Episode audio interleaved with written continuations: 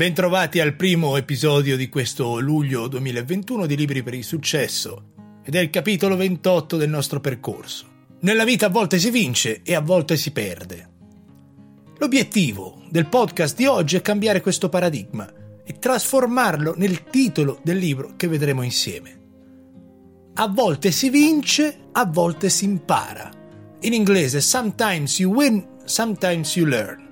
Un libro di John Maxwell tutti viviamo esperienze negative e purtroppo rimangono impresse più di quelle positive. Lasciano delle cicatrici emozionali, ci rendono deboli, imprigionati nell'evento passato, ci paralizzano e non ci permettono di avanzare. C'è da trovare il modo di superare questi avvenimenti e liberarci dalle catene emozionali che provocano. Una delle più grandi differenze tra una persona di successo e una che di successo non ne ha, è proprio questa, la capacità di gestire le sconfitte. Perché provano amarezza, rammarico, dolore.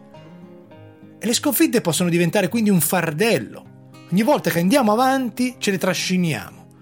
E se un'opportunità nuova ci si pianta davanti, la paura del fracasso ci raggiunge, impedendoci di fare quello sforzo in più per cambiare le carte in tavola. Pertanto nella vita è molto più importante allenarsi a perdere che a vincere. È un po' come nella box. Non so se qualcuno degli ascoltatori ha mai praticato questo sport, ma appena ti metti i guanti pensi subito a tirare cazzotti. Invece quello che ti insegnano è a incassarli, a schivarli, a difenderti insomma, non attaccare. Se non impari quello è meglio che non sali sul ring. Le vittorie, in generale, creano un ciclo positivo di successi nella vita. Sono cicliche vi sarà capitato di avere persone a fianco che infilzano vittoria e successo una dopo l'altra. Creano un ciclo. Ma la stessa cosa succede con le sconfitte. Creano cicli negativi. E come si fa a superare questi cicli negativi? E perché succedono? Succedono perché cadiamo in delle trappole mentali e ci portano ad agire in modo sbagliato. Alcune di queste trappole, per esempio, sono la trappola dell'errore, ho paura di fare qualcosa di sbagliato. Pertanto non la faccio. La fatica. Sono stanco, oggi non vado in palestra o non faccio il podcast e vince la fatica mentale, spesso irreale. Poi c'è la trappola del confronto. Ah, c'è gente più brava di me, troppo più brava di me, lascio perdere. La trappola del tempo. Non è il momento giusto, quindi esitiamo. Poi c'è la trappola del perfezionismo. C'è un modo migliore di fare questo e fino a che non lo trovo non inizio. Andatevi a ascoltare le prime puntate del mio podcast. Eppure io ero cosciente che la musica non andava bene, il microfono non era quello adeguato, però se non inizi non migliori. E ricordatevi che iniziare è metà del lavoro, è la cosa più difficile. Poi c'è la trappola dell'opinione pubblica. Se sbaglio, cosa penseranno di me? E chi se ne fotte? Ecco, se siete finiti in una di queste trappole, o in più di una, ricordatevi che sono un prodotto della vostra mente, non sono reali. Un fallimento ha sempre un impatto nella nostra vita, ci cambia, non sarete più le stesse persone. E tutti andiamo incontro a sconfitte e fallimenti, è normale, è parte del gioco. C'è solo un modo di trasformare la sconfitta in una vittoria, imparando. Però per imparare bisogna essere pronti per farlo. È un processo, va allenato.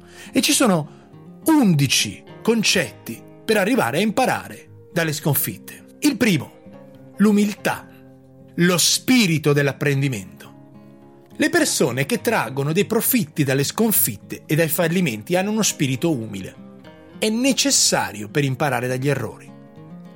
Chi ha un forte ego e orgoglio spesso si chiude in se stesso crea una corazza, si indurisce ed è una tragedia perché poi si fa fatica ad andare avanti. Si procede ma con questa corazza che non permette di vivere pienamente le situazioni che avverranno dopo. Pensate a una storia di amore andata storta. Uno se ne esce con le ossa distrutte, fa fatica poi ad aprirsi alle relazioni che vengono dopo, ha paura di scottarsi, sente ancora quel dolore per la perdita della persona che aveva a fianco Invece c'è da pensare che cosa è andato male, prendersi un po' di tempo e togliersi sta corazza Magari era la persona giusta ma nel momento sbagliato, o la persona sbagliata nel momento giusto. C'è da evolvere e non entrare in questo circolo che ti porta a creare una situazione simile a quella che è andata male per provare a te stesso che questa volta andrà bene. Ma finisce sempre allo stesso modo, perché stiamo rivivendo la stessa situazione, pertanto otterremo lo stesso risultato. Succede sempre, quell'orgoglio. Inutile poi parlare di chi ha quell'arroganza intrinseca che porta a cercare sempre delle scuse e soprattutto fa sì che uno cerchi un colpevole. Invece di concentrarsi sul cosa è successo, ci concentriamo su chi è stato a far sì che io sbagli. Essere umili non significa pensare di noi stessi in termini inferiori, ma significa pensare meno a noi stessi, meno protagonismo. Grazie a questo atteggiamento siamo più portati a provare, a persistere, perché non cerchiamo la perfezione, diamo di fatto che gli errori succedono e abbiamo la giusta prospettiva per imparare, per cambiare le cose quando non funzionano e affrontare nuove opportunità.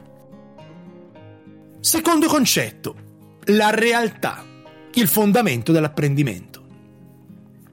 Se vogliamo imparare ad avere successo nella vita, dobbiamo affrontare la realtà.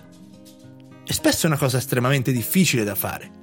Ci inventiamo una realtà alternativa per andare avanti a fare quello che stiamo facendo mentiamo a noi stessi e ci infondiamo nella routine, tristi e senza possibilità di avanzare. Però facciamo finta di essere felici. Non puoi migliorare te stesso se ti prendi per il culo. È molto più facile passare da un fallimento al successo che da una scusa e l'altra al successo. Ogni persona vive una realtà diversa, però ci sono delle cose uguali per tutti. Per esempio, la vita è difficile io non comprendo per quale ragione molte persone credano che sia facile, che il cammino al successo sia sempre più o meno dovuto. Molte persone hanno quest'idea che le cose devono cadere dal cielo, senza fare nulla, senza sforzo. Però appena capisci e prendi coscienza che la vita è difficile, è lì che cominci a crescere. Cominci a vedere delle opportunità nei problemi, accetti le sfide, cominci a sguazzare nella merda come se fosse il tuo habitat naturale, perché sai che ne uscirai migliore e più forte, quindi vivi tutto in modo diverso. La vita è mica quella delle famiglie che si vedono in televisione quando ti vogliono vendere un prodotto, è quella una cazzata. La vita è difficile, ma lo è per tutti. Pensiamo che per certi individui non lo sia. Ma è un errore. Nessuno scappa dai tentacoli dell'esistenza. Il fallimento, le perdite, i problemi, e li hanno tutti, non alcuni. Ralph Waldo Emerson diceva in un aforisma molto azzeccato che l'ascesa di un uomo non è altro che un cadere in avanti.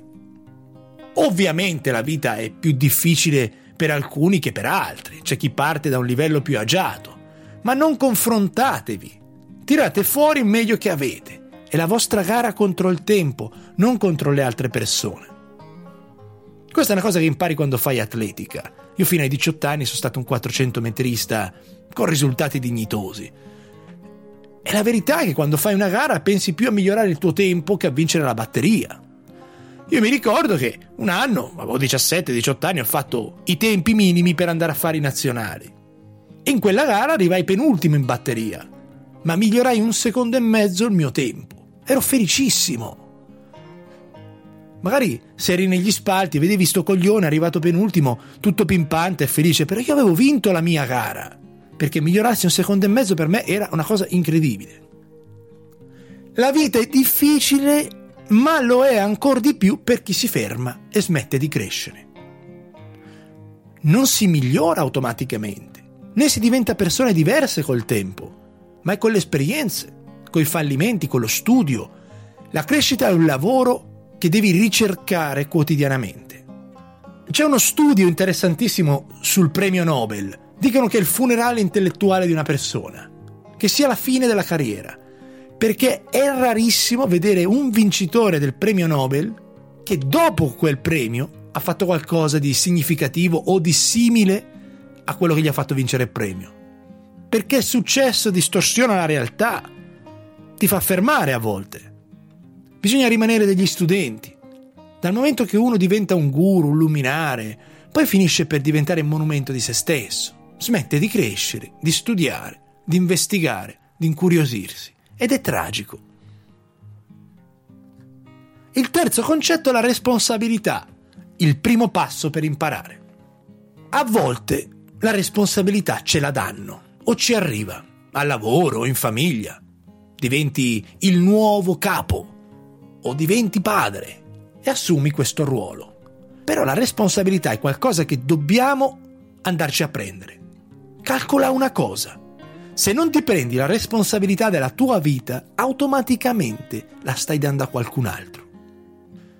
E senza responsabilità si sviluppa un atteggiamento di vittime, che purtroppo fa spostare l'attenzione su quello che non possiamo fare rispetto a quello che invece possiamo fare.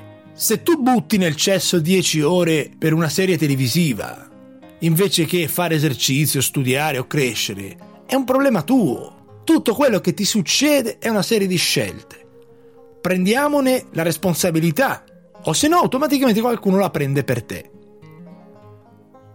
Quarto concetto, il miglioramento, l'obiettivo principale dell'apprendimento. Due tra le parole più difficili da dire sono ho sbagliato. Da lì si parte. Considera una cosa. Se migliorate voi stessi, migliorate tutto quello che vi circonda. Il successo non sempre porta una crescita personale. C'è gente che diventa famosa perché va a scoreggiare al Grande Fratello e quello non comporta una crescita. Però quello che vi posso assicurare è che la crescita personale contribuisce al successo. Migliorarsi, quindi, fare una serie di attività devote alla crescita spirituale, mentale, fisica, ci permette di diventare una persona migliore, di preparare il salto verticale. Ed è un processo infinito, una meta in continuo movimento, una battaglia senza fine, fatta di piccoli passi costanti, giornalieri, che ti portano a grandi cambi nel tempo. Vi meritate di migliorarvi, tutti se lo meritano. E non pensate che sia tardi. Scegliete qualcosa, un'area, una passione, un aspetto della vostra vita e miglioratelo. Poco a poco, ogni giorno. Quinto concetto.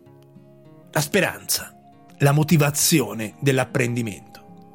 La speranza è qualcosa che dona alle persone la forza di andare avanti, anche quando abbiamo poco o niente. È quella luce che ci aiuta ad avanzare ci ispira a vivere e soprattutto a imparare.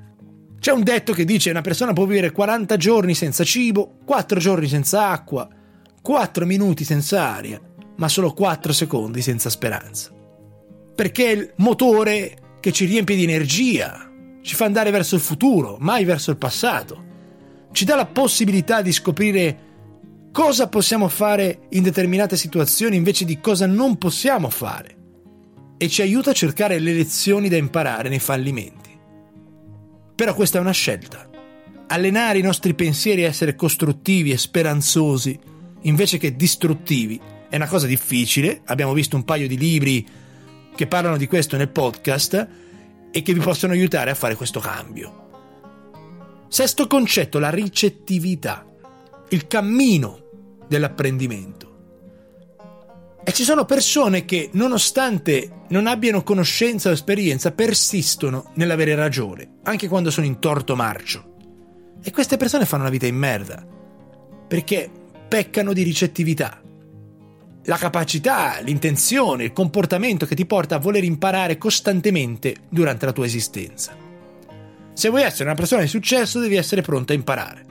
E questo è un atteggiamento, non una capacità innata puoi accendere l'interruttore che ti porta a aprirti verso nuove conoscenze. E molte persone falliscono sul lavoro per un problema di atteggiamento. Semplicemente non sono adatte ad imparare nuove abilità. Per quello è meglio andare a prendere persone che hanno questa dote, umiltà, ricettività, piuttosto che delle skills, delle abilità, perché quelle le puoi formare. Ma senza questa caratteristica è perdere tempo. Come fate a diventare ricettivi? Prima cosa, tutti hanno qualcosa da insegnare. Prendetevela. Secondo, ogni giorno puoi imparare qualcosa di nuovo. Terzo, Quando impari qualcosa di nuovo, ne trai beneficio. Come esercizio applica queste tre regole. Se sei davanti a una persona nuova, non giudicarla, cerca di imparare qualcosa. Settimo punto, le avversità sono il catalizzatore dell'apprendimento.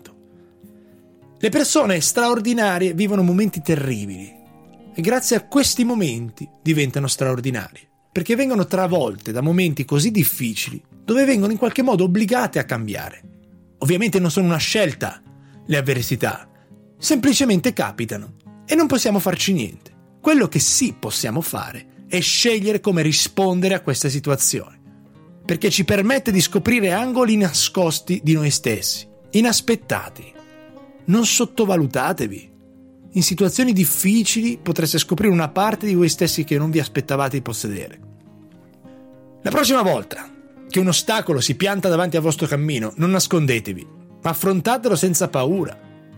Non lasciate alle circostanze la possibilità di governare la vostra vita. Trasformatele in strumenti per acquisire saggezza e consapevolezza. Perché dalle avversità si impara più che dai successi. Ogni cicatrice sul nostro corpo e nel nostro spirito è un capitolo di conoscenza, di saggezza. La parola crisi viene dal greco. L'etimologia è strepitosa. Non significa accettare un destino avverso, significa scegliere, giudicare, rispondere. Può essere qualcosa di positivo, sempre che tu decida di prendere il cammino giusto. Ottavo concetto sulla falsa riga del settimo. I problemi sono un'opportunità. Non bisogna né sottovalutare né sovrastimare i problemi. C'è da prenderli sul serio. E come reagiamo ai problemi ha un impatto enorme sul risultato affrontare le cose più drammatiche, ma con una mentalità positiva, ti può permettere di risolvere in modo creativo e in modo completamente inaspettato i problemi più difficili. D'altra parte, non devi sovrestimarli, perché altrimenti quello che succede è che continuiamo a trovarci davanti allo stesso problema. Una, due, tre, quattro volte la stessa cosa. Per quello vanno affrontati. Da soli non si risolvono, anzi si aggravano diventano come le palle di neve dei cartoni animati. Prima rotola una piccola pallina, poi quando scende dalla montagna diventa una palla gigante che ormai è impossibile fermare o evitare. Possibilmente vanno anticipati. Se hai un problema, non evitare di parlarne. Comunica con te stesso su cosa stai affrontando senza scappare dalla realtà.